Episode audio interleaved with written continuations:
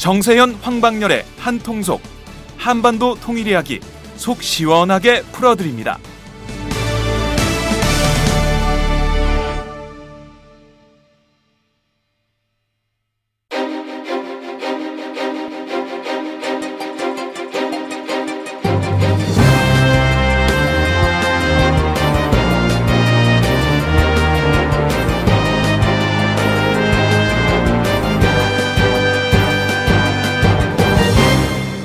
정세현 황방열의 한통속 지금 한반도는 예, 청취자 여러분, 그 일부에서는 개성공단 중단 그리고 남측 인력 철수 문제 이 문제를 좀 짚었는데요.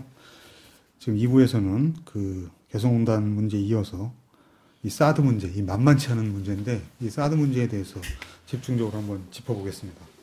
장관님이 지금 제가 이 사드 문제를 짚는다고 얘기를 꺼내니까 이 미간이 다 굳어지시는데요. 이게 하나같이 좀 하나같이 머리가 지끈지끈 거리게 만드는 심각한 아니, 문제들인데요. 나는 뭐 머리가 지끈지끈이 아니라 네. 사드 문제에 대한 우리 정부의 대응 이런 걸 보면서 한숨이 먼저 나와요. 어? 무슨 얘기냐면 내가 그냥 단순하게 무슨 뭐 학자로서만 이런 문제에 대해서 뭐 나름대로 전문성이랍시고 가지고 얘기하는 것이 아니라 예. 정부에서 일을 뭐 몇 년 동안 뭐 한 30년 가까이 해봤던 경험을 가지고 볼 때 이게 절대로 국민을 어, 이, 유하는 대책이 아닌데 이것을 그 이렇게 그냥 쉽게 결정할 수 있는가. 하나만 알고 둘은 안 보는가. 하나만 보고 둘은 안 보나. 이런 생각이 드니까 난 어떤 점에서 이게 비꼬는 말이 아니라 박근혜 대통령이 참 안 됐다는 생각이 들어요. 주변에 이게, 이게 득보다 실이 더 큽니다 하는 얘기를 할 수 있는 참모가 없기 때문에 이러는 거야. 대통령이 제일 센 거 아닐까요? 어? 제일 강한 가- 강한 강경파니까요. 글쎄, 대통령이 제일 강해도, 네. 대통령이 강해도, 강하기로는 뭐, 저, YS보다 더 강하겠어? 그래도, 김영삼 대통령 참모들의 얘기를 때로는 본인 입장에 확 꼬면서도 얘기를 들었습니다. 알겠습니다. 좀 풀어서 조목조목 한번 짚어보겠습니다. 사드 이번 배치가 한국 외교사의 중대한 분기점이 될 것이다. 이런 전망들이 꽤 많은데요. 좀 거창합니다만 한국 외교사적 의미? 이렇게까지도 짚는 분들이 있는데 장관님은 이런 차원에서 보면 이 사드 배치 문제 어떻게 평가하십니까? 사드 배치를 하게 되면 이제 완전히 한미일이 네. 미, 미, 미, 미일 한이지. 미국이 딱 중심에 있으니까. 네. 대장이니까요. 어, 대장이고 딱 그 양날개 수하로 우리가 들어가면서 남방 삼각 그, 그 이 군사 동맹이 그 확실하게 강화되는 겁니다. 예. 그러면 남방 삼각 군, 군사 동맹의 군사 동맹 강화의 소위 그이 그 목표라고 그럴까 대상이 누구냐 중국이란 말이야. 예. 그러면 중국으로서는 거기 대응을 해야 되기 때문에 혼자서는 지금 감당하기 어려우니까 뭔가 지금 그 협조 내지는 동조하는 사람, 동조하는 국가를 찾으려고 할 거예요. 현재 동아시아에서는 미국과 중국이 지금 경쟁 대결 그 상황으로 가고 있지만 네. 저쪽에 흑해나 우크라이나 쪽이죠. 흑해나 중동 쪽의 시리아 이런 쪽에서는 우크라이나 문제, 시리아 문제 때문에 그쪽에서는 미국과 러시아가 지금 대립 갈등을 하고 있다고. 네. 그러면 러시아 입장, 중국의 입장에서는 미 그쪽에서 미러가 지금 경쟁 관계에 있기 때문에 자연히 러시아가 중국 편으로 올 수 있다고 생각할 수 있어요. 예. 미국을 압박하기 위해서. 그러니까 러시아나 시리아 문제에 대한 그 미국의 소위 여러 가지 작전 이런 데 차질을 주기 위해서는 전력을 분산시켜야 되니까 네. 동아시아 지역에서 협력을 할 수가 있어요. 예. 그러니까 과거에 러시아가 그 남한을 하려고 할때저 멀리 있는 영국과 일본이 손을 잡았습니다. 영일 동맹이라는 거야. 예. 그 이제 두 번이나 있었습니다. 영일 동맹처럼 지금 이제 에, 러시아의 남하를 막기 위해서 미국이 그쪽에 저쪽에 뭐 어딥니까? 어, 흑해하고 주- 중동 지역, 예. 그- 그리고 지중해 쪽이죠. 그쪽에서 어, 대립하고 있는데 지금 동아시아 쪽에서는 중국의 태평양 진출을 막기 위해서 미국이 지금 막아서고 있는 상황이거든. 미국, 일본, 한국이. 이- 이런 상황 때문에 중국과 러시아는 어떤 점에서는 공동의 적이 있어요. 미국이야. 그럼 손을 잡아야 돼. 그럼 미중이 과거에 냉전 시대와 같은 냉전 시대도 그들은 뭐 중소 분쟁이 있었기 때문에 50년대 중반부터 중소 분쟁이 일어났지만 그 전에는 아주 그게 사이가 좋았어요. 미중 미- 중국과 러시아가 아, 협조 관계로 들어갈 수밖에 없도록 지금 미국이 판을 짜고 중국을 압박해 들어가는 거예요. 그렇게 되면 지금 현재 이런 상황을 만든 것은 따지고 보면 북한입니다. 네. 어? 핵실험하고 뭐 미사일, 발- 저 로켓 발사, 미사일 발사 했다고 해서 지금 그걸 자기네들의 그런 대중 압박을 정당화하면서 밀고 들어오는 거 아니야. 원인 제공은 북한이 했어요. 네. 그리고 미국이 그걸 아주 절묘하게 활용해가지고 중국을 압박하면서도 중, 북한을 압박하는 것처럼 명분을 그렇게 만들어가지고 들어가는데 그럼 중국으로서도 미운 짓을 해가지고 자기네들 불편하게 만들었지만 버릴 수가 없어. 그러니까 제재를 지금 제재에 미적미적거리고 있는 거야. 그러니까 다시 말해서 지금 이 사드 문제로 해서 한반도에 소위 냉전 대결 구도가 냉전 시대의 대결 구도가 다시 완전히 재, 재현되는 겁니다. 다시 부활되는 거예요. 냉전 완전 냉전 구도 완전 예. 다른 데서는 냉전이 끝났거든. 예. 그러니까 냉전 시대 소위 북방 삼각과 남방 삼각. 북방 삼각은 이제 북한 배후에 중국과 러시아. 그다음에 남쪽은 남한 배후에 미국, 일본 이거였었는데 그거 다 90년대 초에 한쪽이 허물어졌거든. 우리가 중소 중소하고 수- 수교하면서. 근데 지금 수교 관계는 끊어지지 않겠지만은 미국이라는 변수 때문에 미국의 아시아 정책과 미, 미국의 소위 그 중동 흑해 정책, 지중해 그쪽 정책 때문에 결국 중국과 러시아가 손을 잡을 수밖에 없고 이렇게 되면 북한을 그 두 나라가 끌어갈 수밖에 없어요. 이제 박근혜 대통령이 집권 초부터 이 미중 사이에서 균형 외국을 굉장히 강조했는데 이제 이거는 뭐, 뭐 얘기 꺼낼 수 없게 되는 거 아니겠습니까? 뭐 균형을. 그냥 장관이 웃어버리시네. 글쎄, 작년 9월 2일 날, 3일 날그 전성절 기념 행사에 가서 네. 그 천안문 성루에서 탁 선글라스 끼고 그때가, 그때가 이제 참 옛날 얘기가 됐는데 네.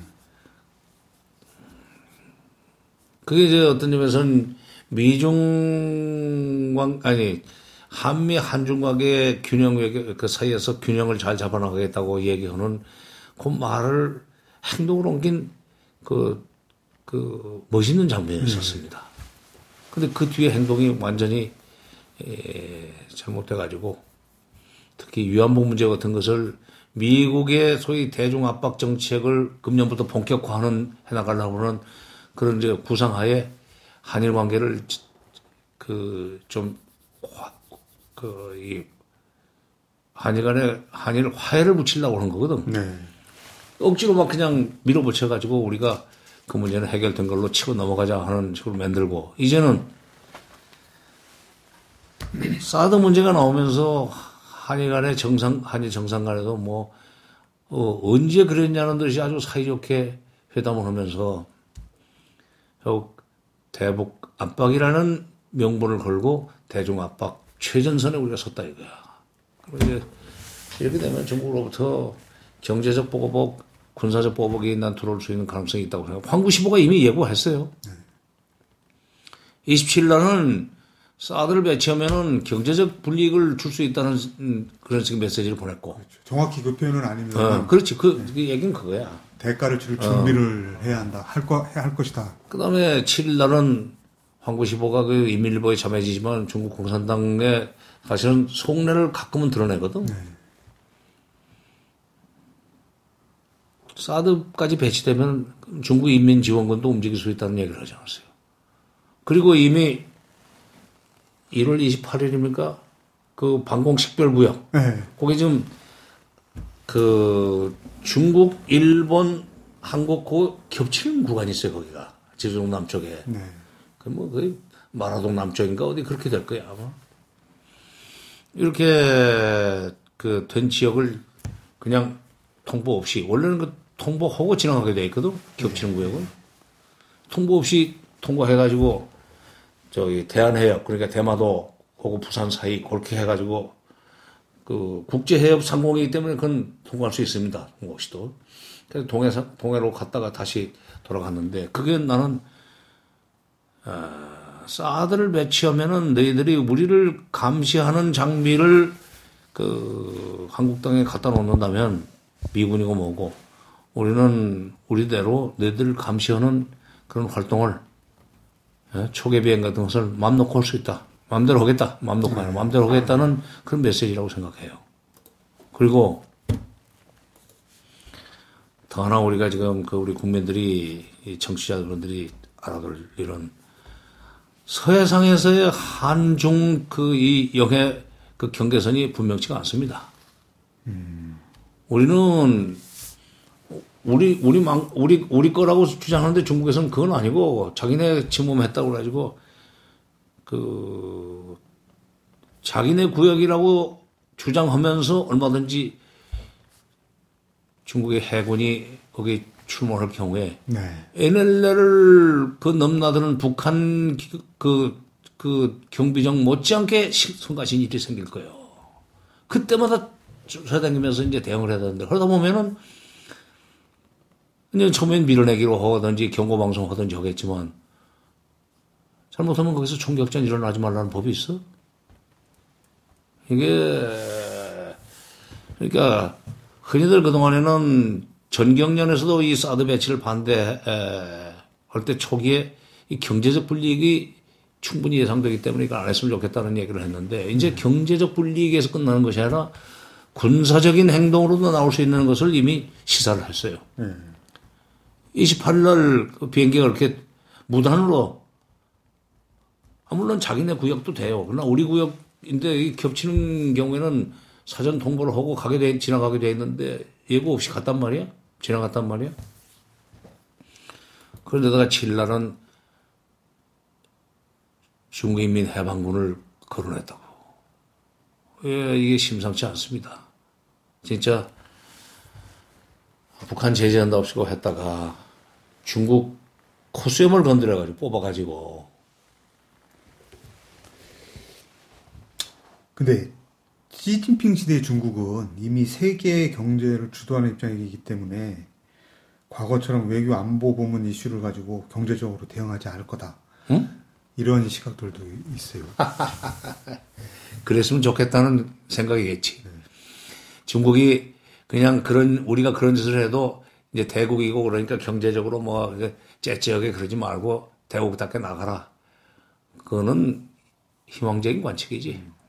그건 아니고 중국에 대해서 그 잘못하고 있는데 중국 사람들이 하오하오 하면서도 그 저 이 원수가 볼때 보면 무자비하다는 거 아니에요. 미국 미국의 차이나 미국의 미국 사람들이 차이나타운에 있는 사람들 잘못 건드리면은 어떻게 죽었는지도 모를 그렇게 그 이 비참한 어, 상황에 처한다는 거 아니에요. 중국 사람들을 그렇게 겉으로 와서 하오하오 그냥 음, 그 점잖게 얘기한다고 그래서 그렇게 만만하게 봐서는 안 돼요. 더구나 스스로 책임 대국이라고 했는데 책임 대국을 자처하는 나라인데 한국한테 무시당하고 한국 한 한국이 대들었다. 그만 놔두겠어요? 알겠습니다. 이미 지난달 14일에 사전 경고를 했다. 이런 얘기도 뭐? 나옵니다. 중국이 어. 지난달 14일 날 그 중국 내 이게 전기 버스에 대한 보조금 지급 대상 이걸 고시를 했는데 그 혜택 대상을 중국 업체들이 주로 생산하고 있는 리튬 인산 인산철 방식 배터리를 쓴 걸로만 한정을 시켜가지고 한정을 했는데 이게 이제 안전성 문제 때문에 이런다 이렇게 얘기를 했는데 그래서 니켈 코, 코발트 망간 배터리를 주로 생산하는 LG화학과 삼성, 아, SDI는 배터리 자동차에 들어가는 배터리 네, 자동차, 네. 아, 배터리 자동차에 들어가는 그 이 배터리를 LG도 생산하고 LG 삼성하고 어, 생산하는 삼- 어. 방식이 아닌 어, 그렇지. 중국 생산하는 방식 업체들만 보조금을 준다. 방식이 아니라 재료. 예, 예. 어. 그 중국은 다른 재료를 쓴다는 거지. 네. 그러면 보조금 준다고 해가지고 그런 것도 보조금 처음에 받았던 것 같아. LG하고 그렇죠. 삼성이. 그러다가 하루아침에 원가가 올라가 버리는데 보조금 받으면 원가가 내려가지. 그러면 경쟁력이 있는데 원가가 올라가면은 중국 시, 시장에서 경쟁이 떨어지죠. 이게 그런 것은 국내적인 조치이기 때문에 뭐 무역 관세 장벽을 높이거나 그런 것도 아닌 거란 말이야. 그 밖에서 얘기하기가 참 모한 그런 조치들로 그다음에. 관광, 예. 관광도 되게 이제 구경 회사입니다. 거기는. 그건 명지영을 갔다 와서 공식적으로 공문 보낼 필요도 없어. 딱 그냥 지나가는 말 비슷하게 그냥 뭐 비공식적으로 비공개적으로 그 뭐 꼭 거기를 가야 되겠나? 라고 하면은 관광 저 관광 회사들한테 음, 그럼 아니 그런데다가 우리 저 이 중국 관광객 상대하는 그 택시 기사들이니 뭐 이런 사람들이 바가지를 씌운다는 거 아니에요. 어? 물건을 막 물건 값을 어떤 것은 10배를 받고 이게 이제 소문이 나기 시작하면은 그것 때문에 혐한 정세가 일어날 수도 있는데 혐한 그 풍조가 일어날 수도 있는데 거기다가 딱 얹어가지고 그 뭐 바지 쓰면서 갈 필요가 있나라는 한 말씀만 하시면 나는 제주도가 어떻게 될지 모르겠어요. 제주도 경제가 지금 중국 유커 때문에 저기 돌아가고 중국 사람들이 지금 투자 때문에 부동산 경기가 살아나면서 뭔가 경제가 돌아가는데 서울 시내도 마찬가지입니다. 어디 가면은 제주도 어디 가면 완전 중국 땅 같다 이런 표현들을 많이 하는데요. 이 북한의 장거리 로켓 발사 그리고 남한의 사드 배치 그 공식 논의 발표에 대한 중국 반응이 이게 재밌습니다. 뭔데? 뭔데? 중국 외교부가 그 중국 외교부의 류전민 부부장이 지재룡 주중 북한 대사를 불러가지고 이 탄도미사일 기술을 이용해 위성을 발사하는 데 대해 항의했다. 이거에 대해서는 중국 외교부에서 표현을 뭐라고 그랬냐면 중국의 원칙적인 입장을 표명했다. 그런데 같은 날 이 마찬가지로 중국 외교부 류전민 부부장이 김장수 주중 한국 대사를 불러서 한미가 정식으로 사드의 한국 배치 논의를 시작한다고 발표한 데 대해 항의했다고 발, 밝히면서 중국 외교부가 중국의 엄정한 입장을 표명했다. 음. 이렇게 밝혔습니다. 그러니까 북- 북한에 대해서는 원칙적인 입장 표명, 하- 한국에 대해서는 엄정한 입장을 표명했다. 원칙적 입장은 너희들 왜 이렇게 사고 쳤어? 뭐 그런 거죠. 앞으로 좀 그러지 마라 하는 얘기고 엄정한 입장을 우리한테 통보했다는 것은 알아서 해. 어? 죽는 수가 있어. 어미 다스릴 거야 하는 얘기야. 근데 그거 가지고도 뭐 중국에서는 조치라고 그러는데 우리 쪽에서는 무슨 뭐 면담. 면담이라고 그러고 예. 중국은 중국에서는 뭐, 뭐 홈페이지인가 약견이라고 예. 약속에서 만났다. 그러니까 약, 약정, 약, 약속. 예. 그런데 초치면 초치지, 초치, 어차피 들어갔잖아. 예. 그리고 이쪽에서 신청해서 가서 만난 것도 아니고 그쪽에서 오라고 해서 갔으면 그걸 굳이 면담이라고 하면서 우리가 뭐 불려간 거 아니다. 그러니까 사고 쳐가지고 학부모가 선생님한테 불려간 것이 아니라 학부모가 담임 선생님 면담하고 왔다는 식으로 그게 얼버무리는 거 비슷한 거야. 하긴 뭐 무슨 그 AIIB 문제 가지고 그 미국하고 무슨 아시아 예, 인프라 스트럭처. 예, 예, 그거 가지고 미국하고 중국 사이에서 어, 어쩔 줄 몰라 가지고 뭐 왔다 갔다 하는 그걸 가지고 무슨 음, 중국과 미국으로부터 러브콜을 받고 있다고 그 축복이라고 표현. 축복이라고 그러고 하지를 않나. 네, 무슨 고래 싸움에.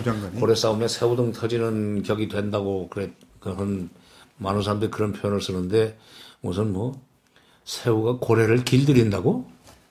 참, 고래를 길들이는 새우가 어디 있어?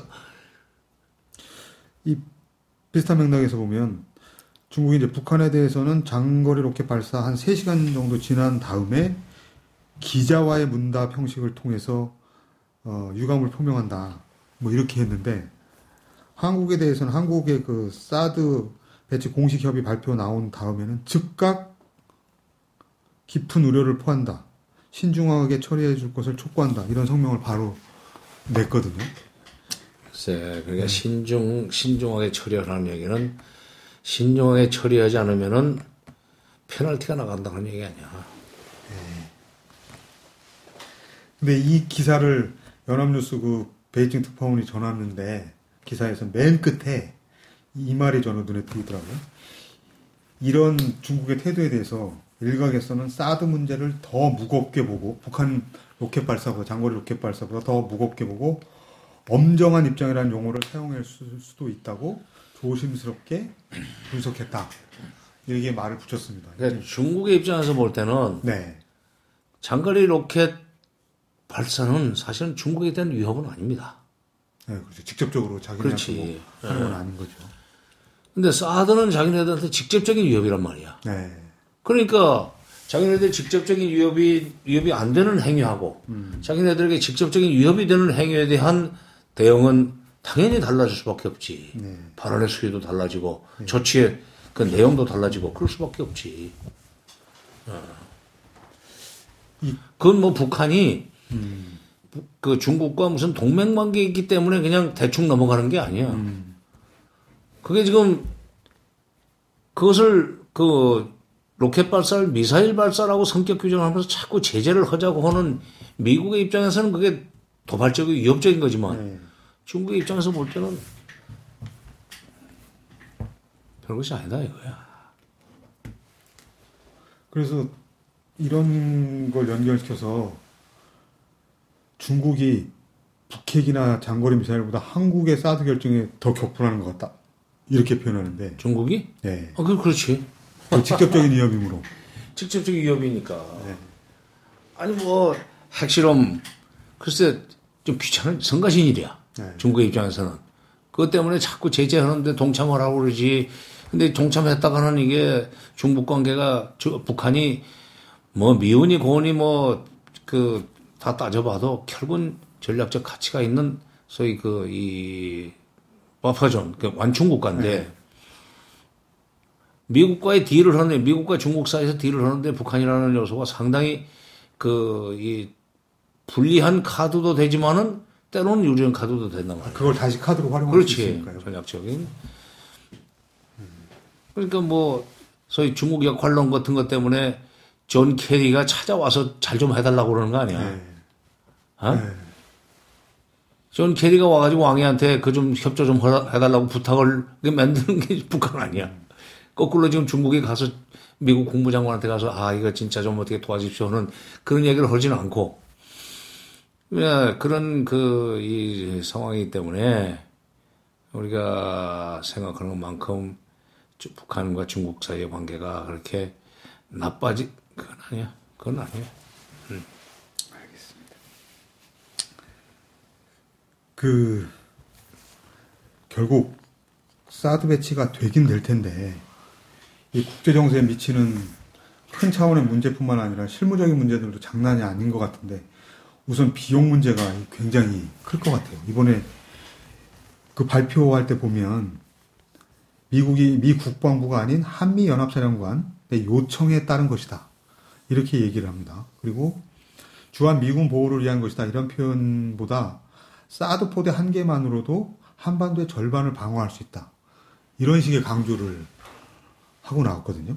근데 박 대통령 같은 경우는 참. 주한 미군의 사드 배치 이렇게 딱 표현을 해버려요. 그러니까 돈 문제 가지고 이 비용 문제 가지고 한국에서는 이거는 부지하고 뭐 이런 것만 우리가 낸다 이렇게 강조를 하고 있는데 에이. 실제로는 그렇게 되지 아니, 않지 처음에는 않겠습니까? 처음에는 시작은 그렇게 할 수 있죠. 네. 근데 그 위장 취업이나 비슷한 거야. 이정재. 어, 그렇게 해서 일단 갖다 놓고 네. 그다음에 운영하는 과정에서 경비가 자꾸 나간다. 네. 어? 그래서 거기서 요청하면 그 경비 아니에요. 네. 솔직히 말해서 우리가 그, 그 경비가 얼마나 드는지 알 수 있어? 요청하면 그거지. 그래가지고 본전 다 뽑아 가지. 나중에 이제 방위비 분담금 방위비 분담 협상 뭐 이런 걸 통해서 아니 미국이 우리 도와준 것은 뭐 틀림없습니다. 네. 6.25 전쟁 후에. 어? 그러나 미국이 우리한테 여러 가지로 무슨 뭐 이 지원도 해주고 그다음에 무상 지원도 해주고 뭐 유상 지원도 해주고 뭐 그렇지만 철저하게 by American policy. 일단 그 기계를 사가고 나면은 부속은 어차피 미국 걸 쓸 수밖에 없잖아. 그렇죠. 호환성 있는 것도 못 사. 그러니까 100만 원짜리 물건 팔아놓고 세세 연년 1년에 50만 원 무슨 뭐 이 저 그 다음에 뭐 7, 80만 원어치 거기 부속품 팔거나 무슨 뭐 기계 와서 수리해 주면은 처음에 그 100만 원은 공짜로 줄 수도 있어. 우리가 좀 방위비 분담금 가지고 돈놀이도 했는데요, 미국이. 응? 우리가 좀 방위비 분담금 가지고 음. 미국으로 보내가지고 돈놀이도 했으니까 미국이 또 그러니까 이건 또 사드는 이 덩어리가. 어떤 무슨 일을 할지도 모르는 거고 그런 판에 무슨 뭐 북한을 겨냥한 그 이 저 이 뭐야 X-band 레이더에 예. 북한을 겨냥한 그 부품들만 갖다 놓는다. 네. 그 레이더를 어. 600km 음, 해놨어. 가져와서 그 모드로 운영하겠다. 이렇게 지금 설명을 하고 있죠. 미군 부대 안에 있는데 우리 군이 가서 검열을 할 수 있습니까? 아니면 그것이 바꿔 끼는 게 위성사실로 찍힙니까? 그래서 아까 말씀하신 환구시고에서는 그게 중국이 걱정하는 그거야. 설명력이 약하다라고 이제 그렇지. 중국이 걱정하는 그거야. 600kg라고 해놓고 그 다음에 슬그머니 2,000kg짜리 갖다 놓으면 그걸 누가 그걸 무슨 뭐 대한민국 감사원이 그걸 할 수 있어? 중국이 그거 보자고 그러면 보여주겠어? 그러니까 지금 그 미국이 아니 중국이 저렇게 극력 반발하고 저항하고 이제 우리를 우리 우리한테 이제 협박을 하는 거야. 어? 우리한테 협박을 하는 거야. 중국이 그리고 또 군사적으로도 러시아 미국 미국한테는 감히 그런 협박까지는 못 하고 한번 쌈 나니까 만만한 우리한테 하는데 아이고 참 나는 지금 어, 저 이여도 문제도 한중 간에 분쟁이 될 수 있다고 생각합니다. 우리는 거기다 지금 무슨 저이그 그 이제 산호초 아니야 그게 그렇죠. 물 속에 있죠. 근데 그 위에다 좀 하는데 남사군도도 지금 사실 그런 식으로 해서 지금 중국이 비행장까지 만들었거든. 인공시설을 만들어 그렇지. 인공섬을 본격적으로 만든단 말이야. 그거 지을 거라고 이미 선언을 했어요. 그거 와서 생각구 열도처럼 이게 떼어이다오. 생각구 열도. 뭐 중국 말로는 떼어이다오. 조어도지 조어도. 낚시하는 섬. 낚시하는 섬이라는 거야. 조어가 그 낚시 에 한다는 뜻입니다. 그런 것처럼 그뭐 무인도라고 그러지 아마. 근데 일본이 자관 뭐 일본 개인 거라고 그래. 그런데 그거를 가지고 지금 미중 간, 에이, 저 중일 간에 중일 간에 지금 분쟁이 계속되고 있는데 미국이 편들기 때문에 중국이 거기 군사적으로 조치도 잘 못하지만 이게 이여도 문제로 또 한중 간에 군사적 충돌이 일어날 가능성도 나 있다고 봐요. 이호도 이여도. 이여도 아니야?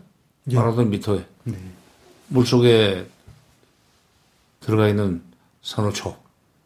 그 장관님 말씀하시는 거는 중국이 우리한테 압박을 가할 수 있는 방법이 대단히 많다 이런 많지. 말씀이죠. 직접적으로 경제적인 문제도 있고 아니, 그러니까 서해상에서의 군사적 충돌도 저 사람들이 감행할 수 있고. 우리가 이제 아니 왜 우리 바다에 들어와 무슨 우리 바다야 우리 거야 하는 식으로 들어오면 우리 가만히 있을 수 없지. 그러면 저쪽에서 아니 어부들이 우리 해경한테 대드는 거 이상으로 저 사람들이 무기가 또 있잖아. 예. 그런 식으로 하지 말라는 법이 어디 있어? 그게 서해상에만 끝나는 거야. 이어도 문제를 가지고도 그런 충돌이 일어날 수가 있는데 예. 중요한 것은 우리가 그걸 따라다니면서 막자니 얼마나 경비가 나가냐 이거야. 어? 국방비에 소위 낭비가 많다는 거지. 국방비는 누가 무상원조로 준 겁니까? 다 국민의 세금 아니요.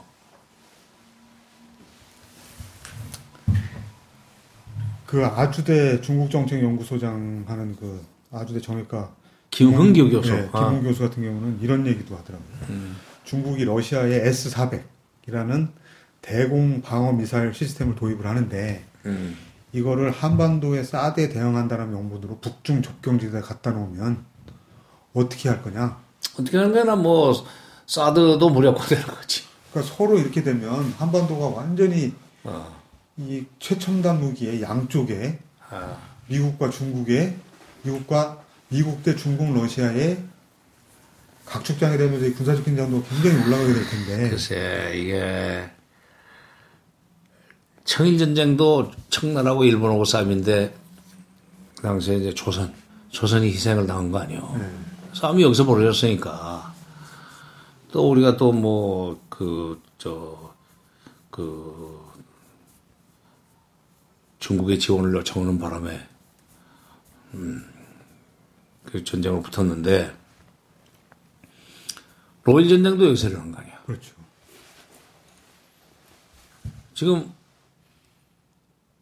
6.25 동나 한국 전쟁이라는 거 그것도 처음에 북한의 남침으로 시작이 됐지만 결국은 중미 전쟁으로 끝났습니다. 네. 어?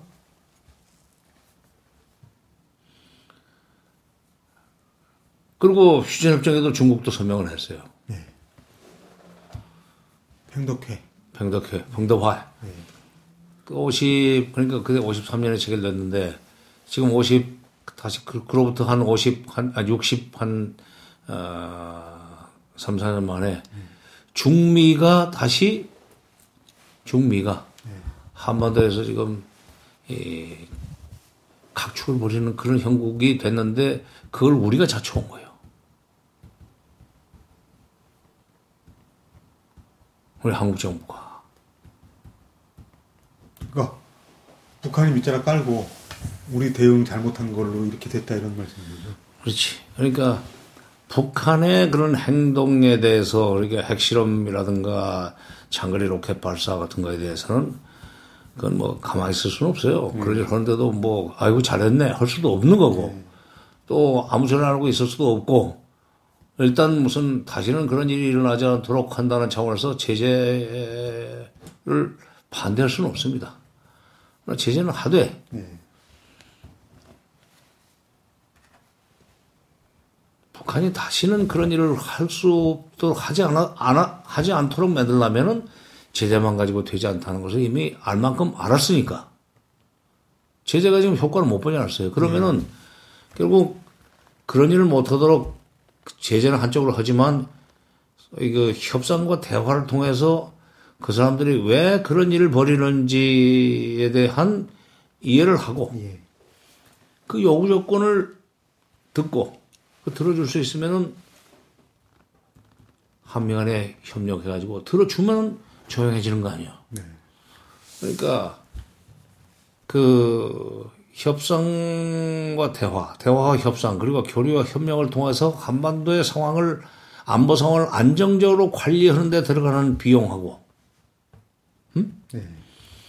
이런 식으로 뭐 그냥 긴장이 고조될 수밖에 없는 조치를 취해 가지고 일일이 거기에 대해서 대응하느라고 쫓아다닐 때 들어가는 비용하고는 이 천양지차입니다. 이게 호미로 막을 수 있는 일을 가래로도 못 막는 일을 자꾸 하고 있는 거예요, 지금. 자꾸 경비가 훨씬 더 나가요. 남북협력기금 과거에 퍼줬다고 그러지만은 남북협력기금 예산 잡히는 것이 한 5천억 원 정도, 5억 달러. 5억 달러에 한 많이 써야 한 80% 4억 달러 그것도 현물로 다 가지 다 국내 쌀 사서 주고 그다음에 뭐 국내 비료 사서 주고 또그그 물류 비용도 다 우리 우리 국내 운송 물류 회사들한테 줬기 때문에 북한은 물건만 받았어요. 뭐 4억 달러, 5억 달러 썼다 봅시다. 5억 달러, 뭐 5억 달러 하고 그다음에 북한의 이런 군사적 그 대남 위협 행위를 막아서겠다고 따라다니면서 막는 그 비용하고는 미국에서 그런 장비, 그런 거 막는 데 쓰는 장비를 하나 들어오는 것만 해도 비행기 한 대가 얼만데? 어? 비행기 한 대만 해도 얼마요?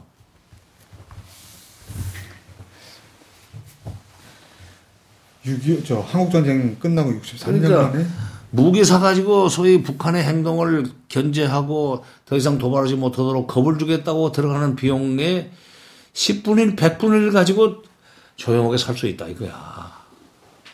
그런 또 그런 그런 시절이 있었고. 근데 그때 분명히 할 것은 그때 북한이 좋아서 그런 건 아니에요. 북한이 예뻐서 그런 거 아니에요. 북한을 마음에 안 들지만 북한이 마음에 안 들지만 그런 식으로 관리를 하는 것이 제일 최소의 비용으로 우리 국민들을 편히 살 수 있게 해주는 방법이다라고 하는 데 착각을 했기 때문에 그런 거예요. 알겠습니다. 생각 같아서야 북한을 때려 죽여 싶지. 근데 그럴 힘이 없잖아. 전시작전 통제권도 없는 주제에 뭐 혹독한 대가 뭐 뼈 아프게 해주겠다고. 혹독한 대가 뼈 아프게 하는 것은 군사적으로 치는 거야. 그거 못 하잖아.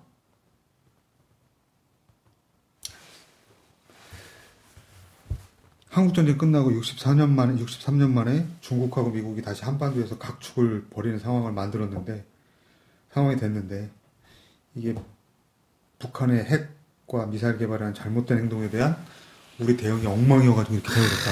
글쎄, 그러니까, 어, 저희 그, 이, 한반도 상황을 관리해 나갈 수 있는 네. 저게 큰 그란드 스트라테지가 없이 그란드 스트라테지가 없이 그때그때 즉흥적으로 전술적으로 대응하다 보니까 이렇게 된 거지. 전략 없이 즉흥적 대응하면서 전략 없이 전술적으로. 그 다음에 중장기 계획 없이 즉흥적으로. 알겠습니다. 예, 오늘 긴급하게 만나 뵈가지고 저는 처음에는 이 개성공단 이 얘기 전면 중단한다는 얘기 모르고 오전에 나오면서는 좀 우아한 얘기 좀 하려고 했는데 아주 그냥 살얼음을 걷는 아주 아니, 각박한 얘기만 지금. 미사일 발사에 대한 그이 그, 그, 이 대응이라고 할까? 미사일 발사 이후에 전개된 그 한반도 주변 정세 상황이 우아한 쪽으로 나갈 수가 없어요. 나도 우아한 얘기하고 싶어. 어, 시적인 표현도 좀 쓰고 싶고. 나도 옛날에는 술 한 잔 들어가면 다 또 서정적인 노래도 부르고 또 어디서 뭐 젊은 어린 시절에 중고등학교 시절에 읽었던 시적인 표현도 딱그 그 읊조릴 수 있는 사람인데 문제가 지금 항상 결국 목소리를 높일 수밖에 없고 지금 한반도 상황 얘기다 보면 이 혈압 올라가고 지금 상황이 상황이 굉장히 불안하시죠? 불안하지 불안해요. 네. 아, 참 출구가 없는 출구가 없는 동굴 속으로 자꾸 들어가고 있어. 지금. 예. 그래도 남북 간에 뭐 일이 있어도 개성공단 계속 가동된다 이런 거 보면서 좀 안심하고 그랬는데 개성공단마저 이제 다치면 그러게 우리가 인질재편가 아니라 저쪽이 사실은 우리한테 발목 잡혀 있는 데가 개성공단이었거든. 예. 그냥 풀어주면 맘 놓고 이제 그게 군사지역이었다니까. 네. 물론 그 시설이 그 많이 들어갔기 때문에 뭐 다시 군부대가 내려오기는 쉽지는 않을 겁니다. 그러나 그러나 이동 그 모빌리티가 큰 여러 가지 장비들 얼마든지 전진 배치할 수 있지. 알겠습니다. 정관님 오늘 녹음 여기서 마치겠습니다. 그래요.